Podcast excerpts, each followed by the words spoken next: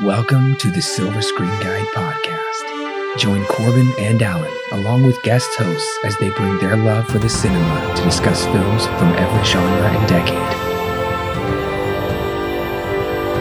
Learn about the history of the film, little known facts, and insightful explorations while they enjoy discussing your favorite film. The curtain is rising and your podcast is starting. So sit back, relax, and enjoy your guide to the silver screen. Welcome back, listeners, to the third installment in our Terminator movie review series. Today we are reviewing Terminator 3 Rise of the Machines. This is your co host, Corbin. And I'm Alan. And as we mentioned in the last podcast, it took 12 years for this sequel to come, an eternity in movie making land. This is Yes. Usually unprecedented for a sequel to take this long. Yeah, usually, especially nowadays, when you have a movie that does really, really well in the box office, you want to try and get that sequel out, sequel out as soon as possible. So usually it's about two years, three years. Usually, if you're really lucky, you can get it out in about a year.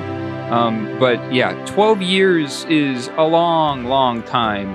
And as we noted in the past podcast, there were some um, troubles getting that movie off the ground and finally being produced. And that seems to be the case with this one as well when we get into that background info. So the Terminator series seems to have a very interesting history with, um, I guess, getting their projects up and running and then eventually produced. And usually the fear of releasing a movie this far removed from its previous installments is that it won't do as well financially because it's fallen out of the public interest. People have grown up between now and then. They didn't get to see it as a kid. They don't remember it. The adults are too old. Usually this doesn't work. And you could tell they were banking for the big bucks by releasing it July 2nd, 2003 right in that sweet spot of the summer blockbuster time. Right, yeah, right in the middle of the summer blockbuster, and not long, of course, a couple of days just before uh, the Fourth of July. So, Yes. yeah, I mean, I would say that it would be, I would say that it's, I guess, a pretty good time to release a movie like this. It has been a while since we've seen the Terminator movies um, in the theaters since '91, so I mean, it makes sense that they would release this movie maybe in the summer sometime, hopefully to gain more of a profit that way than maybe releasing it any other time. Because I know when the first one was released October, like uh, end of October. Yes, the releases have kind of been all over the place. Yeah, yeah, they have. Now, I want to give our listeners just a flavor of what movie going was like in 2003. So here is a list of films ranging from big blockbusters to movies probably younger kids would like, different demographics would like. Kill Bill, Return of the King, Finding Nemo, Pirates of the Caribbean, Curse of the Black Pearl, Elf, Matrix 2 and 3, Cheaper by the Dozen, Bad Boys 2, Daredevil, Too Fast, Too Furious, Bruce Almighty, The Room, Freaky Friday, Yeah. Daddy Daycare, the Lizzie McGuire movie, Agent Cody Banks, Seabiscuit, and surprise, Bong Joon Ho's Memories of Murder. That's right. The man who actually about a few weeks from this podcast, but just got four Oscars. Yep. Uh, for a foreign language film, but but yeah, so yeah, the early 2000s were a very interesting time for film. Um, now when uh, Terminator 3 came out, it went up against Legally Blonde 2, Yeah. Charlie's Angels Full Throttle, um, which that one was already uh, that one's in its second week. Number four was Finding Nemo, which was in there for six weeks, um, and Hulk. I think that's Ang Lee's Hulk yes. that had been in for looks like uh, three weeks. Mm, So doesn't look like there was a whole lot of competition, at least with the week that it came out. it's weird to think 4th of July weekend this comes out and Legally Blonde 2 comes out, Red, White, Yeah. and Blonde, which I attempted to watch. I had seen it before, but I attempted to watch a couple months ago, couldn't finish it. Awful. Oh. Now, the second week was a bit of a different story because Pirates of the Caribbean came out that week. So, uh, obviously, that one's going to be in the box office number one for a while. Oh, so sure. Pirates was first, then League of Ex- Extraordinary Gentlemen was second. Both were released that week, and then Terminator 3 for its second week. So it looks like it did okay in the box office in terms of its ranking. Um, which honestly, I'm a little bit surprised by because of how long it's been since we've seen a Terminator movie. And Terminator 2, obviously, at this point, had been considered to be, you know, one of the greatest action movies of all time. They chose the perfect weekend of release, going up against Legally Blonde. Of course, this film is easily, handily going to beat it, which it did by Yeah. quite a bit. Now, as we just mentioned, the second week is a completely different story because, of course, a Johnny Depp starring vehicle with Orlando Bloom and Keira Knightley. Those three were huge at the time. Oh, yeah. They were in a lot of popular films, and it's from Disney. It's based off a very old, popular Disney attraction. It looks awesome. Terminator 3 Rise of the Machines, I'm guessing word of mouth also didn't hype this movie up to the T2 levels. I'm no it's no surprise to me Pirates kicked this guy to the curb. Oh, yeah. And it makes sense, too, because Pirates of the Caribbean is PG 13 and Terminator 3 is rated R. So yes, that's true. that's also another leg that you know Pirates of the Caribbean and pretty much all of these movies have is their their MPAA rating, where uh, we've noted, and this is still the same thing back in the early 2000s, something that is closer to all age range, all age ranges is going to do much better in the box office than something that is that you can really only get into if you're 17 years or older. And also, League of Extraordinary Gentlemen is PG 13 as well. Right. It looked pretty exciting. I know when I was, I don't know, eight or nine in 2003, I, I thought the movie looked intriguing. Of course, I wasn't allowed to watch it because PG 13, not for an eight year old. Right. So it, those are two PG 13 movies that are widely more accessible. And I would say PG 13 was starting to become kind of king at the box office and that sweet spot. Terminator 3 wasn't with the times. And as we'll see with Terminator Salvation, it's the first PG 13 film. Right. Right. Yeah.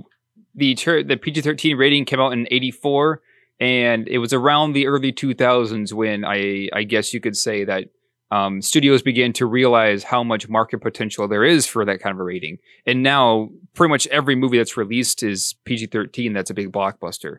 You can't go very far uh, without finding a PG thirteen movie that made almost a billion dollars in the box office, like Marvel does, pretty much twice a year. So this budget, the budget for this movie was a little bit interesting because um, it had a little bit of issues um, with its um, copyright. Uh, long story short, the company that owned the copyright, Carolco, went out of business. They filed for bankruptcy and they were selling, they were liquidating the uh, the company. And um, a few people wanted to buy it up, uh, James Cameron included. He wanted to grab 20th Century Fox and buy up uh, the Terminator franchise license. That never actually ended up happening. Um, to make a long story short, a couple of friends that Cameron knew bought up the availability of the Terminator series and hopes to take it and open up a new production company with it. Cameron was not very happy about this, as they didn't tell him about that. Uh, Schwarzenegger refused initially to star in a movie, Terminator movie, without James Cameron directing it, but he eventually came back around. Um, so the budget for it was uh, 160 to 170 million, which at the time was considered to be one of the most expensive movies ever made. Um, but that uh, budget soon kind of ballooned a little bit into 187.3 million for its Ooh. final budget. Um, for various reasons, which still gives it the title of the most expensive film ever made at the time. Now, of course, today, by today's standards, it's not necessarily near that. It's uh, the thing now is like 350 million or something like that is the most expensive movie. I think that's Pirates of the Caribbean on Stranger Tides, if I'm not mistaken. So some of that went to paying off the Carolco debt debts, and 30 million of that went to Schwarzenegger, which was a record high for him at the time. And that's pretty interesting that despite James Cameron not coming back to the franchise, this is a whole new crew. Yeah. It still had the budget. It still received the budget that it has, and it still did as well as it did at the box office. Right. I know last week we talked about T- T2 having a $95 million budget thereabouts. And that's what they were gunning for this time around. And they had troubles getting that kind of funding. And then eventually they got that kind of funding when it was bought out. So this time it's, uh, when you look at the final budget, it's close to double of last time Mhm. um, with how much money they have to spend on it. yeah, and if I'm not mistaken, the last film's budget was the biggest budget ever at the time as well. Yeah, we talked about, you're right. and it looks like they beat their record here. Right. And I, I did notice that domestically it did less than last time. In the foreign markets, it did more than last time, and worldwide, it did about one hundred million dollars less. Right. So, uh, yes. So opening weekend, I got 44 million, which is okay. Domestically, though, got 150.6 million. Foreign got eight- 282.7 million, with a worldwide total of 433 million. So, still some pretty good money, um, all things considered. Yeah, it still made back about. Would you say the budget was ultimately 180 million, Mhm. and it did over 400 million. So, uh, over it made more of a profit over half of its budget. Yeah. So here's the most uh, interesting part to me, though, is its scoring. So I've never really heard of Terminator 3 up until this review. I knew it existed, but it was just when you look at the Terminator franchise, it was either Terminator 1 or 2, and then how much the how confusing the new series of Terminator movies is is the only thing that I really heard. Terminator 3 was really never talked about every time I heard the Terminator series brought up. Um, but the scoring is interesting to me. I'm to be at a 6.3, which is kind of low, Yes, but a Metascore with of 66, which is definitely in the green. yeah, is I was very a surprised. little bit about interesting that to me. too. Yeah, I was surprised about that too, considering. Well, let's just call it out. 6.3 is a insane drop. Somebody tied Oh yeah, uh, rock around the legs of this movie and threw it off a cliff into the ocean. And yes, because last time it's like what 8.6, I think. Terminator 2. Somewhere around there, and it's Yeah. considered like the 37th greatest film of all time. Right. I checked; this has never been on the IMDb top 250, but nevertheless, a 66 means it's received generally positive reviews. Um, Yeah. and it's it's a you know in the clear. I think to get mixed reviews, it would have to get around a 60, maybe a 58, 59 to get that yellow. Yeah. Um, it's it's in the clear. So yeah, people at the time actually thought this movie was pretty good, and we're not giving our way our thoughts just yet. Maybe we will think so as well. Right. So here are a couple more scores. Cinema score at the B plus, which is pretty pretty all right. Uh, Rotten Tomatoes score is sixty nine percent. However, the audience score for Rotten Tomatoes is at a forty six, which is Yeah. pretty low. Oh yeah, Um, and then of course Letterboxd with a two point six. So it from what I'm seeing Ouch. here, it looks like critics were more satisfied with this one than audiences were. Audiences didn't look to be too thrilled with Terminator Three. no audiences weren't filled with it, especially with a forty six percent. That's very bad, and the point three is incredibly mediocre. Mhm. I gotta say, the sixty nine percent Rotten Tomatoes is very positive. That's just that's almost a seventy percent of critics uh, approve of the film. Yeah, I have seen mostly everywhere that I've looked, critics were relatively um, positive toward it when it came out, which is a bit surprising. So, so yeah, And no surprise here, I guess, this film didn't receive any major awards. Whereas Mhm. last time, remember, Terminator 2 received six Oscar nominations and four wins. that's this right. was nowhere near the award ceremony. That's right. But ILM did come back to do the special effects work for this. So I am a little bit surprised that it didn't get maybe a visual effects nod. Maybe it was on consideration or something like that. But I'm a little bit surprised that uh, because of ILM's involvement, that the Academy didn't go for Terminator 3. I can see that. I can see because there are some very impressive practical effects. Yeah. And blended with CGI, I would say mostly the destructive effects, not necessarily the Terminator uh, visual effects aren't as groundbreaking as the last film. Right. Now, I did notice the director is Jonathan Mostow, who I've seen one of his films actually. I've Oh, really? seen Surrogates with Bruce Willis. Hmm. I know I haven't seen that one. I don't know if I've seen anything else from him. Look. No, I haven't seen anything else from him. In fact, this was he hasn't done a movie. He looks to be pretty sparse on films. Now, that- now I'm looking Yeah. at the list here. So he's only directed twelve, and a few of those are either a TV series or um, a documentary. So, yeah, I think this is the only one from him that I've seen.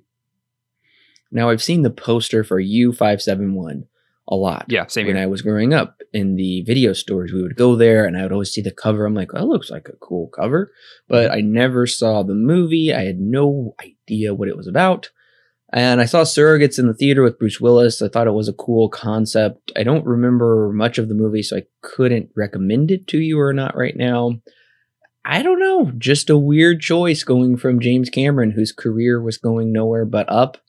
And Yep. then they're like, ah, Jonathan Mostow, we're going to give him the reins to one of the biggest beloved duologies of the time.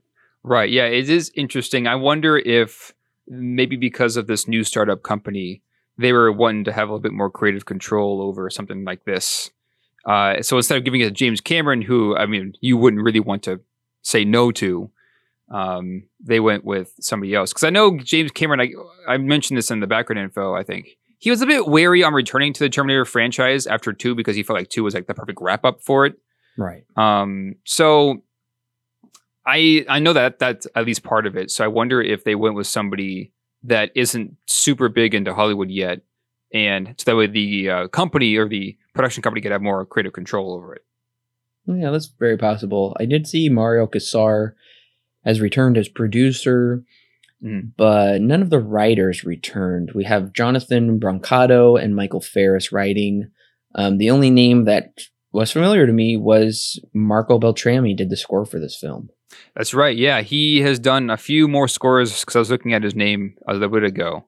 He's done a lot more um, compositions that I'm uh, aware of. Actually, I I looked at that name at the end and I was like, ah, that looks so familiar.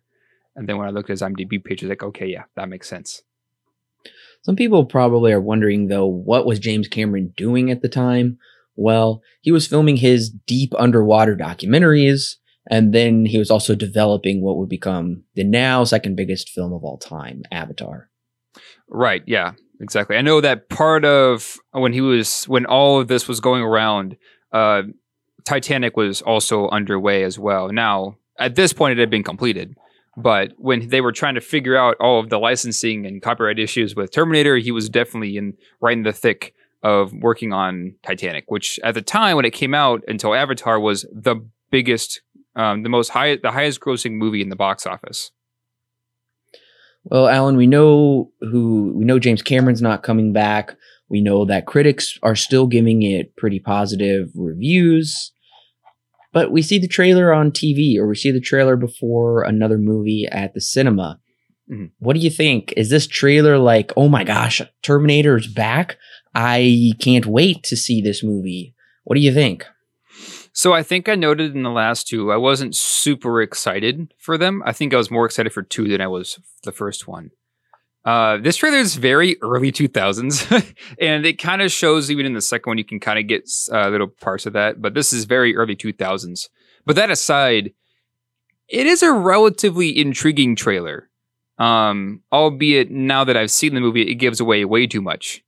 Um, so had I been back in the day when this movie came out, paying attention and old enough to go see it, I suppose I would be somewhat interested.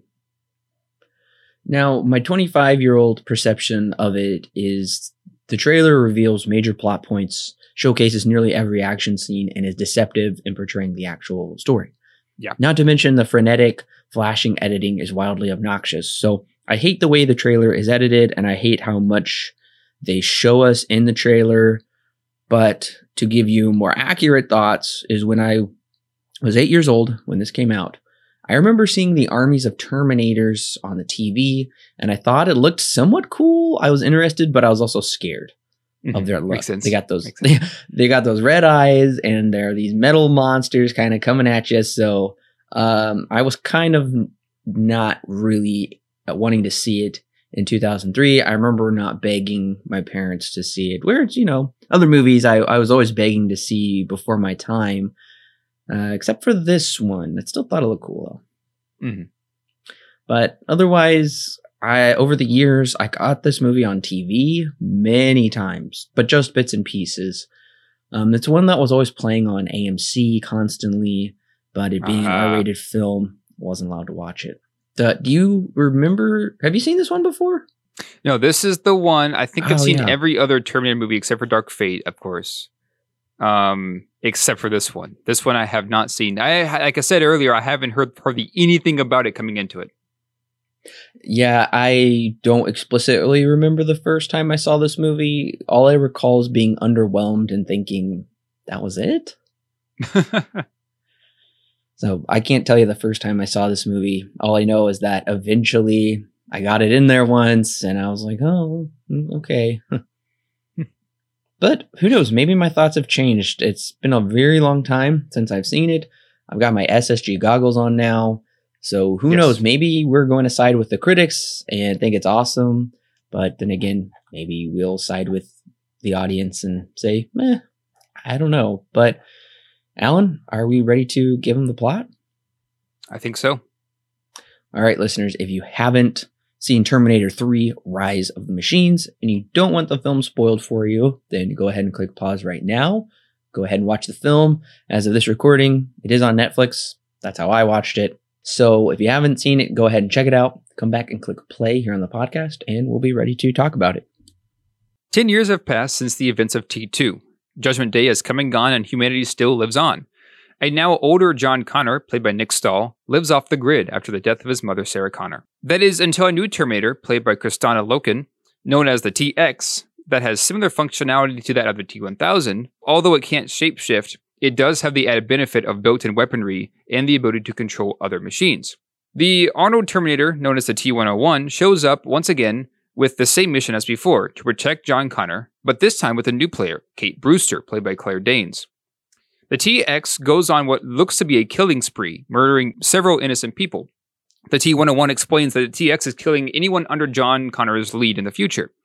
In an effort to protect John and Kate, Arnold drives them to Mexico before they realize that Kate's father is going to die once Skynet takes control. But they are too late. Skynet goes live and everything shuts down, and Robert Brewster says that there is one last chance to destroy Skynet at its core. John and Kate escape to the core after crushing both Terminators in the process. To their surprise, there is no Skynet core.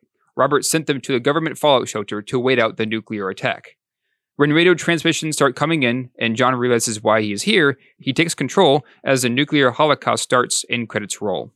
One of the first things that I noticed about this movie is the casting is different. We have a different John Connor. Edward Furlong is not back to reprise his role from the previous film, even though this movie was made 12 years later, and Edward Furlong would have been a good age for this. I think he, uh, his life had some difficult issues, and he just didn't really want to return to this franchise, or the studio didn't, the filmmakers didn't want him back. I don't know.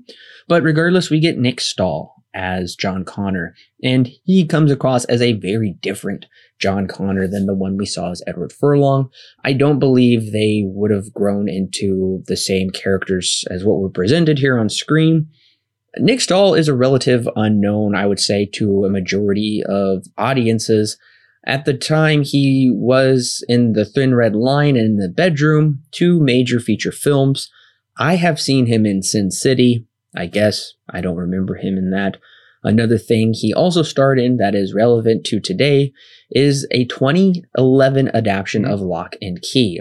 Now, many of you may think, where have I heard that from? Well, it's a brand new Netflix TV series that just came out. Yeah. Yeah. I was wondering that same thing too, watching it before I did any research. I was wondering if did they bring back the original the guy the kid who played John Connor in T2?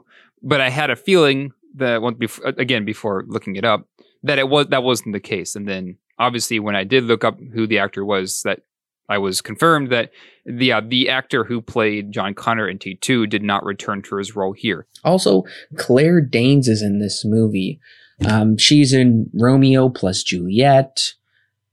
which I saw in high school, and Les Mis, which I completely forgot she was in that movie with Liam Neeson and Geoffrey Rush. I've seen it multiple times. Um, she's mostly in romances and dramas. She was in the 1994 Little Women, which I just picked up actually at a thrift store on VHS for about 50 cents. And currently, she's had success on the TV show Homefront, streaming exclusively on Showtime. I think Claire Danes was one of those actresses that everybody expected to be the next big thing because she did star opposite her co-star Leonardo DiCaprio in Romeo plus Juliet, and he has gone on to be one of the greatest uh, acclaimed actors of our generation. I think she really was going towards that area, and she never really made it. Another actress that I think of when I think of her is uh, Anna Paquin, who was nominated for Jane Campion's The Piano, and she did win the Oscar when she was very little. She was very young.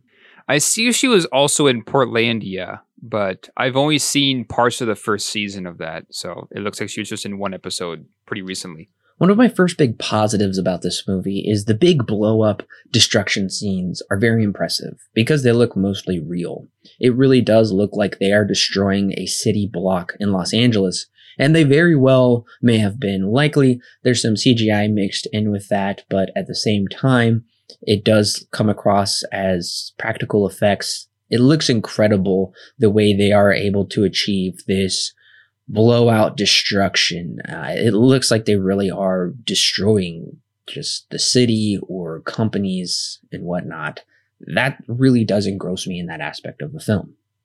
Yeah, I was too. I was impressed by how much, like how over the top this is too, and how much destruction that there actually is. Because there's this this just giant crane just smashing straight through a building on a street, and it's ridiculous. Like, and that that seems to be a lot of things about this movie is there are a lot of elements that are super over the top, and this is one of them. And I have to give praise to the special effects here because you're right. This looks very convincing. Um, there are a couple times where I was wondering, is you know, this kind of looks like a miniature, but in a general sense, when it comes to the more practical effects, it looks very, very good. And there are some CGI elements uh, here that look pretty all right. But for the early 2000s, the way that they implement the CGI in some cases is rather convincing. Sometimes not convincing, but in this kind of an action scene, uh, there are some CG elements that I feel work rather well, along with practical effects. The, yeah, I'm not as impressed with the CGI. Honestly, I'm more impressed with the CGI in Terminator 2 than I am here. It's the early 2000s. It looks fine. But I think where this movie really shines is its practical effects. Now, I think they can be too maybe grandiose or over the top when it comes to certain scenes, like when uh, Arnold Schwarzenegger and the TX Terminator are destroying each other in the bathroom, just utterly demolishing yeah. that place. It at some point it really becomes over the top, and I'm like, this. It's honestly too much.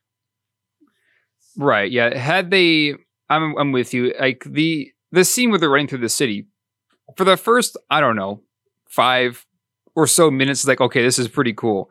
But then it just kind of you know keeps going and keeps going, and then like seemingly like never ends.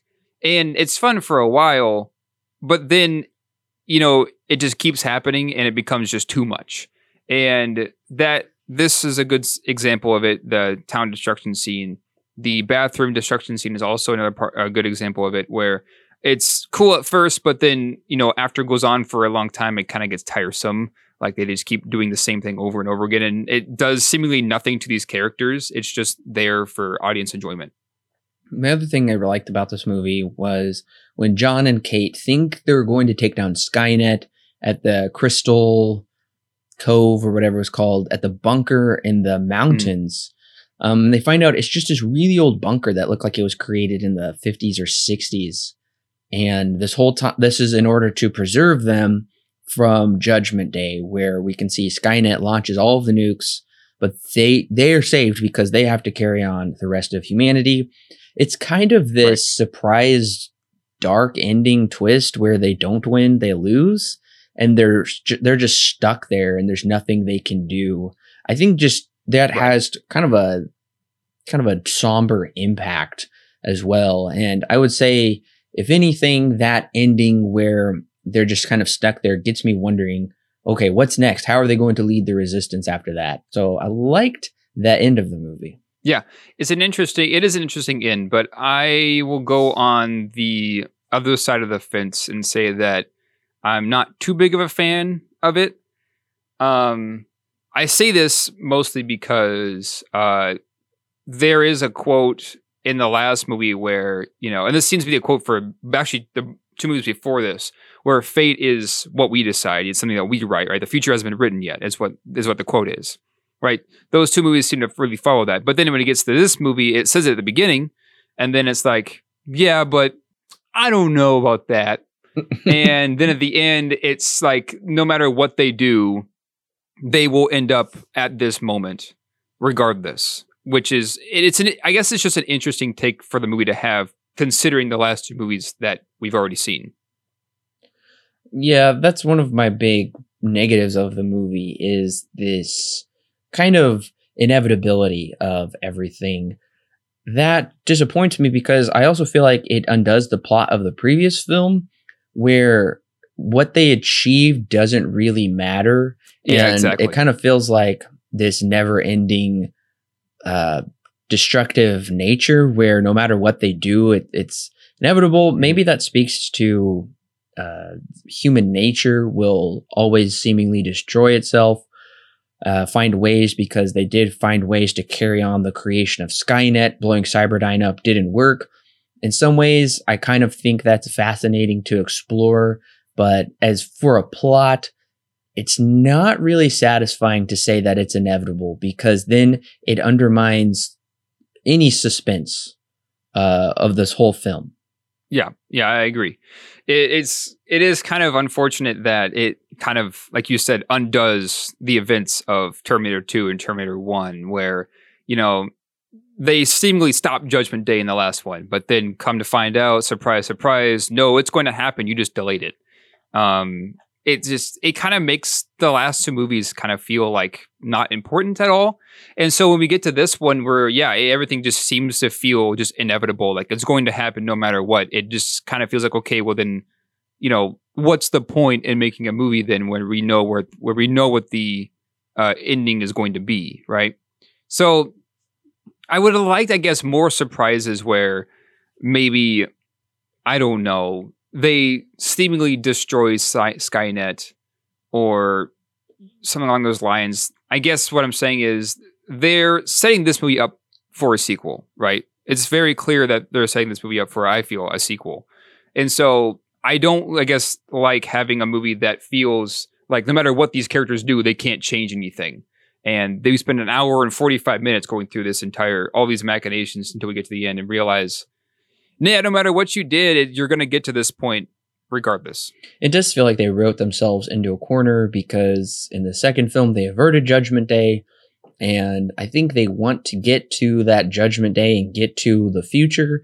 But shoot, now we actually have to show everybody Judgment Day, I guess. Uh, I'll talk about that. No, I'll just say it right now. To me, this film feels like a prequel of sorts where we clearly already know the outcome yep. because we've been shown the future so many stinking times but we they keep having to go back and retread the same story over and over again of Skynet sending a Terminator back in time to try and stop them and every time they stop the Terminator but ultimately the Terminators and Skynet wins out in the end. So as I was saying it feels like a prequel in the sense that we already know the full flesh story of the future and it's like but what if what if we went back and we explored how all of these events occurred?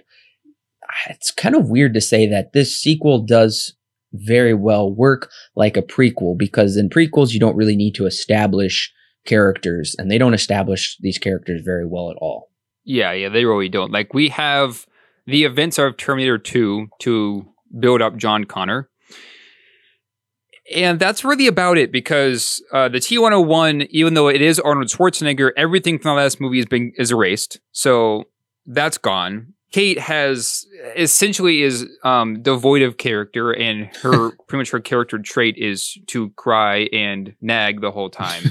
so these characters are just kind of annoying after a while because John is the only one that actually has, I feel like, something to do. Kate is just Kate just feels like an asset at this point. So I don't really see why her character is here or why she needs to be in this movie or have any kind of impact because ultimately she doesn't really do a whole lot. She feels like not even a plot device. She's she feels like she's there um, for seemingly no reason. Yeah, the chemistry there is no chemistry between these two actors. Yeah, yeah, there really isn't. Well, and the other thing is Nick Stahl feels nothing like the Edward Furlong John Connor and they write in this really stupid serendipitous plot point of the day before the events of Terminator 2. These two characters actually kissed in Mike Kripke's basement, and it was their destiny all oh, along oh, to yeah. reconvene, and they're actually going to become husband and wife and carry on the resistance. Okay, who cares? I don't mind that these right. two are going to become husband and wife. I just don't like that there's no romantic attraction whatsoever. It's just forced completely.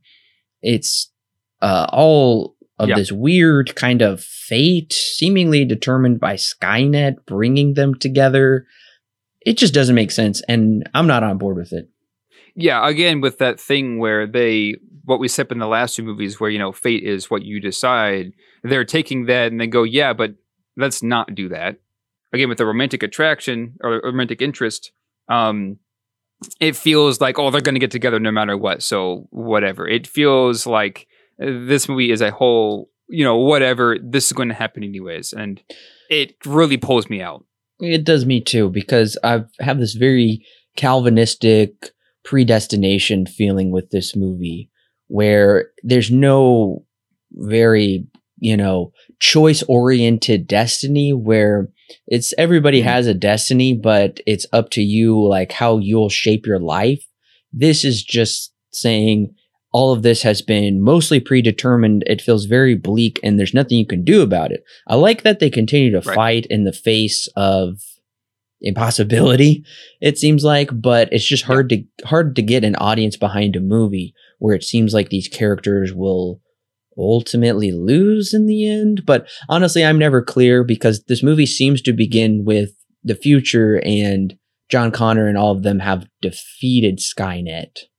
It seems like, but then Skynet sends back a new model, the TX, who just simply comes back to eliminate John's generals, so he can't win the war.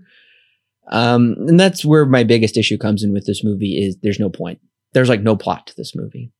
Yeah, the plot is really downplayed. It seems to be uh seems that the action is taking place of the of the plot here.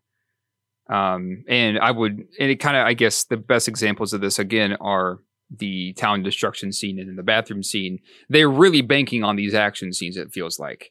Uh and the plot suffers because of it. Yeah, I mean it's mostly just gigantic uh over the top action scenes and mm. the plot is so dumb. And I'm sorry, but it doesn't make any sense. I guess that after the events of Terminator 2, the continue of Skynet was the creation of Skynet was continued, and then it was still growing and infecting other computers with viruses. I didn't get that part in the beginning of the movie.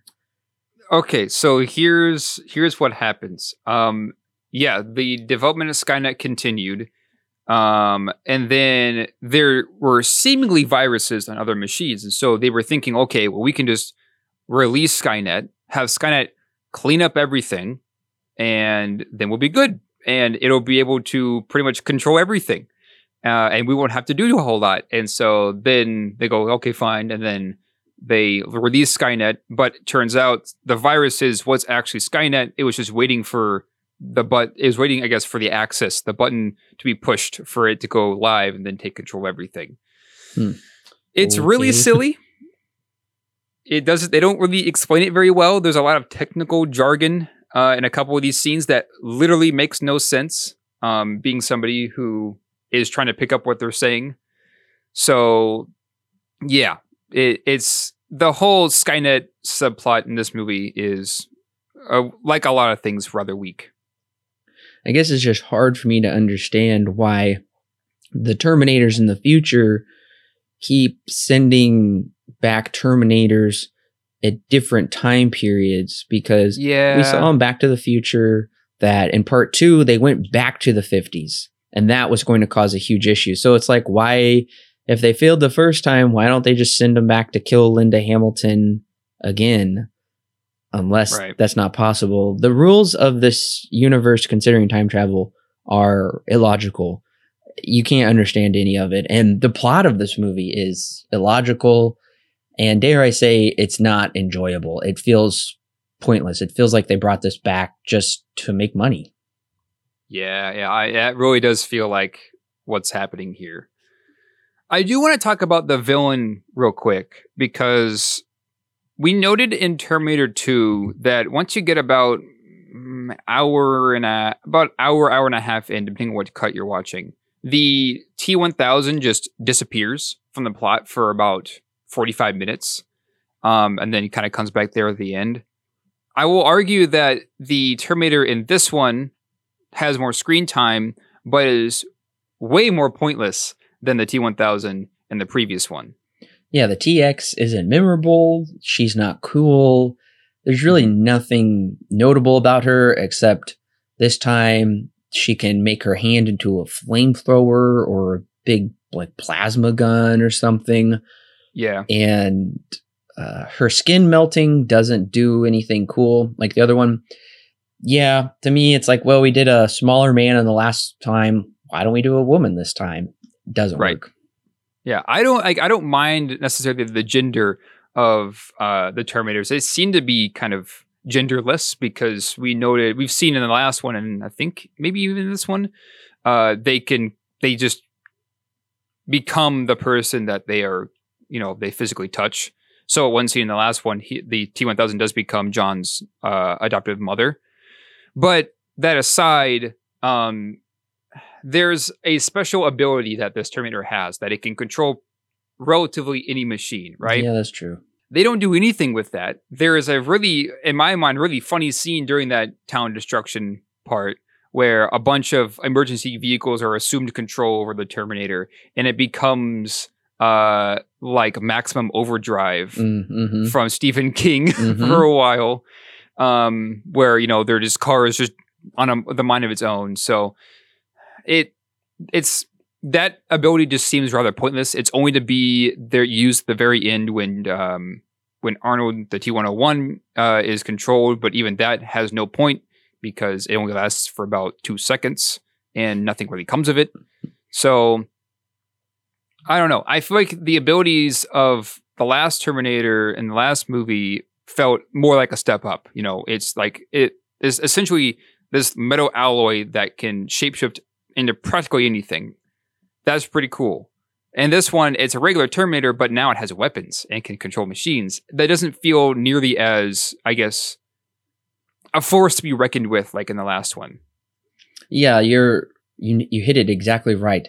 There it doesn't feel like a force to be reckoned with here because for the most part, Arnold can hold his own, even though he's a very old, obsolete model. He can hold his mm-hmm. own against the TX.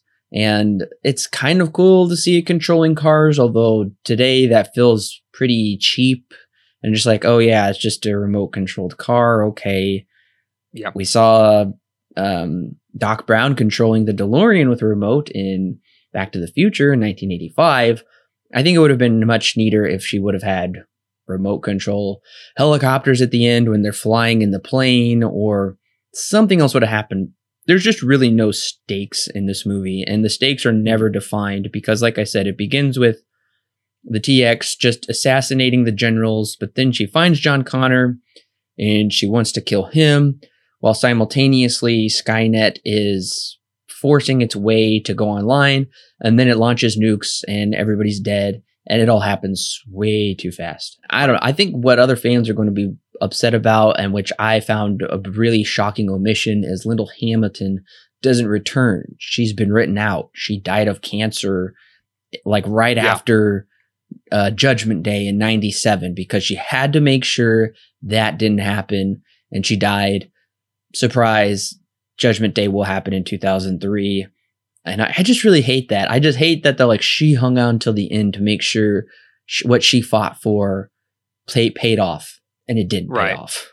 Right. Yeah. Yeah. The reason why they did that too is because Linda Hamilton just did not want to come back after Terminator 2. Um, but it, it does feel kind of forced to say, oh, she was there to the end. And then it didn't happen. Oh, but it's going to happen anyways. I gotta say, this is the epitome of an early 2000s bad summer popcorn blockbuster. And Yeah. That's a preview of my final thoughts there. Alan, what is your rating and recommendation for Terminator 3 Rise of the Machines? Terminator 3 has some pretty interesting action sequences that go on for way too long um, and then go from interesting to kind of excessive and kind of boring. And that's kind of what this movie is, and I guess in a general sense, it's excessive, way too excessive, to a point where it becomes boring because they're they bring in aspects that in theory should be rather interesting the new Terminator can, although it can't shapeshift like in the last one, um, it can control the machines and has weapons built into its eh, to its endoskeleton. They do nothing with that. John and there's a new character named Kate, whose father is going to be one of the main leaders of uh, of the of the future resistance. Um, but Kate has no development to her. She's going to be John's wife, but so what? This movie utterly just feels pointless. And when it comes to the to the aspect of uh, that their their destiny is something that they can't control, like in the last, like what was brought up in the last movies, it feels more like a slap to the face when you compare it to the other two Terminator movies because of that main theme of fate is what you write. So I don't. I, once again, I, I kind of in the last two movies, I haven't really cared too much for the Terminator franchise, and I feel like that's more solidified now more than ever. So at the end of the day, no, I'm not going to recommend Terminator 3: Rise of the Machines. Um, I don't think it's really. I think it is so far the worst Terminator movie that we've seen so far. So four out of ten, not recommend. Terminator 3 Rise of the Machines is a mess. Does tout incredibly destructive action scenes that make you say, wow, but they don't stick with you like the ones in Terminator 2. And that's this movie in a nutshell. Where T2 was inventive, clever, and exciting, T3 is loud, sloppy, and pointless. Part of me wishes they could quit teasing us in each installment with the desolate future. John leads the resistance and they fight hordes of awesome looking Terminator machines and just give us that movie. Despite this being the logical sequel, it in fact comes across very much like a prequel, where we're already well established with these characters and their specific plight, therefore we don't need the setup.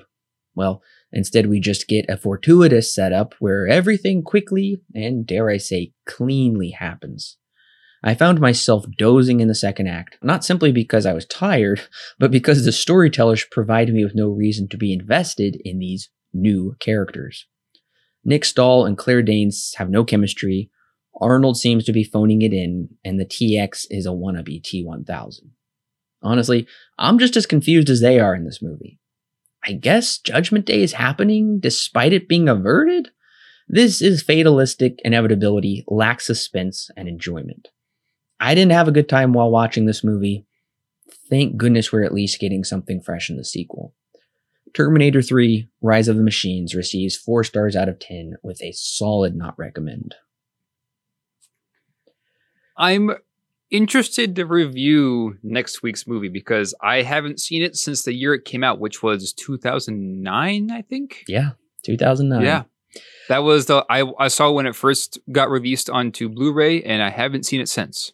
I watched it a ton when I first picked up the Blu-ray, and I Yeah. haven't really touched it since then. I have memories of plot details of action scenes. I have mem- I have memories so far of actually the next one being the best one. Okay. And people will tell you, people will tell you at the time it was the worst one. But honestly, I can't trust anyone else's opinion concerning these movies because clearly our opinion is wildly different from that of critics, which critics thought it was a pretty good movie. Another, Yeah. and even the IMDb score says, you know, ah, it's okay. It's, it's kind of mediocre, but it's not that bad. No, Right. it's bad. It's pointless. It's so so many issues with this film, and it is absolutely the worst of the trilogy so far. I don't know why. We're gonna find out next week, but it did take them six years before Terminator Salvation was made, which did come out the 25th anniversary of the original film. Ah, okay. Yeah, it the Terminator films for whatever reason tend to have this issue where they just won't release a sequel for a super long time for various reasons. So I, I'm curious to see why what's going on with next week's review, why that one took five ever to come out. I'm very excited to return to it. I'm going to be watching the director's cut. Whenever there's a director's cut available, that's usually my preferred method of viewing. Mhm. Um, if that's the director's vision, then that's the one I want to see. So the Blu-ray did come with theatrical and director's cut. I'm gonna check out the director's cut. But if you didn't want to wait six years before a new Terminator property came to your screen, you didn't have to, because the Sci-Fi Channel got two seasons of the four-time Emmy-nominated Terminator: The Sarah Connor Chronicles Uh yeah, I have heard about this. which came out in 2008 and uh, the whole series is now streaming free on imdb tv Mm. i tried to watch the first episode last night i got halfway through and imdb tv is very glitchy depending on which platform you're watching it on on ps4 you can't rewind or else it will fast forward to Oh. like the end and if you try and rewind it'll just keep playing ads so Interesting. it's completely messed up. Uh, if you just pull it up on your phone, it should work pretty well. Um, so, from what I gathered from watching the very first episode, and hopefully by the time we record the next review, I will have seen a few more episodes. But from what I understand, is it completely ignores Terminator 3. Linda Hamilton and John Connor are alive and well, and um, it picks up just I think a couple years after um, Cyberdyne was destroyed, and Miles Dyson is dead. So they're talking about that. And one of my big issues was with this movie is why in the world did the Terminators wait another 10 years to send a Terminator back in time? Like, why are they waiting like at these large intervals? Well, the film doesn't do that. Um, the a Terminator is back trying to kill them and this, and there's a good female Terminator trying to protect them. I don't know where the rest of the show will go from there, but I'm pretty intrigued. It has some pretty weird 2008 editing. Uh, if you saw Tony Scott's Man on Fire, they basically ripped off whoever edited that movie. uh, I don't know. It's weird, but just go with it, I'd say. Give it a shot because if, like us, you didn't like Terminator 3, then maybe the Sarah Connor Chronicles will like fill that void for you. Yeah. It's worth checking out. Well, Alan, thanks for joining me. Sure thing. Listeners, we will be back next week with Terminator Salvation.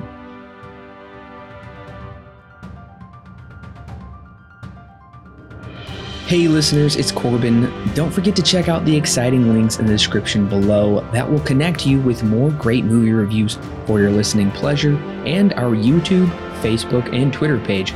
And of course, our official website where you can read great articles and sign up for our free weekly newsletter. Also, if you want exclusive bonus content such as extra movie reviews, movie commentaries, and our thoughts on the latest movie news and trailers, plus more, then check out our Patreon page. It's a great way to help keep this show free, and it gives you great content that's yours to keep. All of that and more is found in the description below. Don't forget to subscribe whether you're on YouTube, Apple, Google, or Stitcher, or your favorite podcast service. And while you're at it, please leave us a five star review so other movie lovers can more easily find our podcast. We love talking about movies, and we love talking about them with you. So don't forget to share with your friends and family. And we'll see you next week, listeners.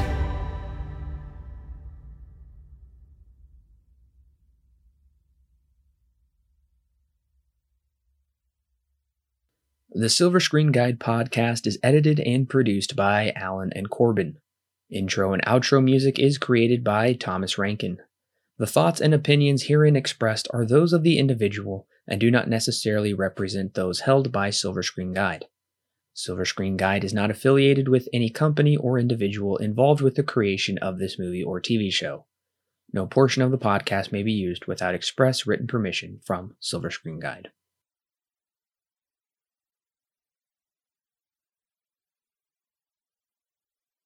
They hurry to the military base that Kate's father is stationed at, but are too late. Skyrim, Skyrim, Skyrim.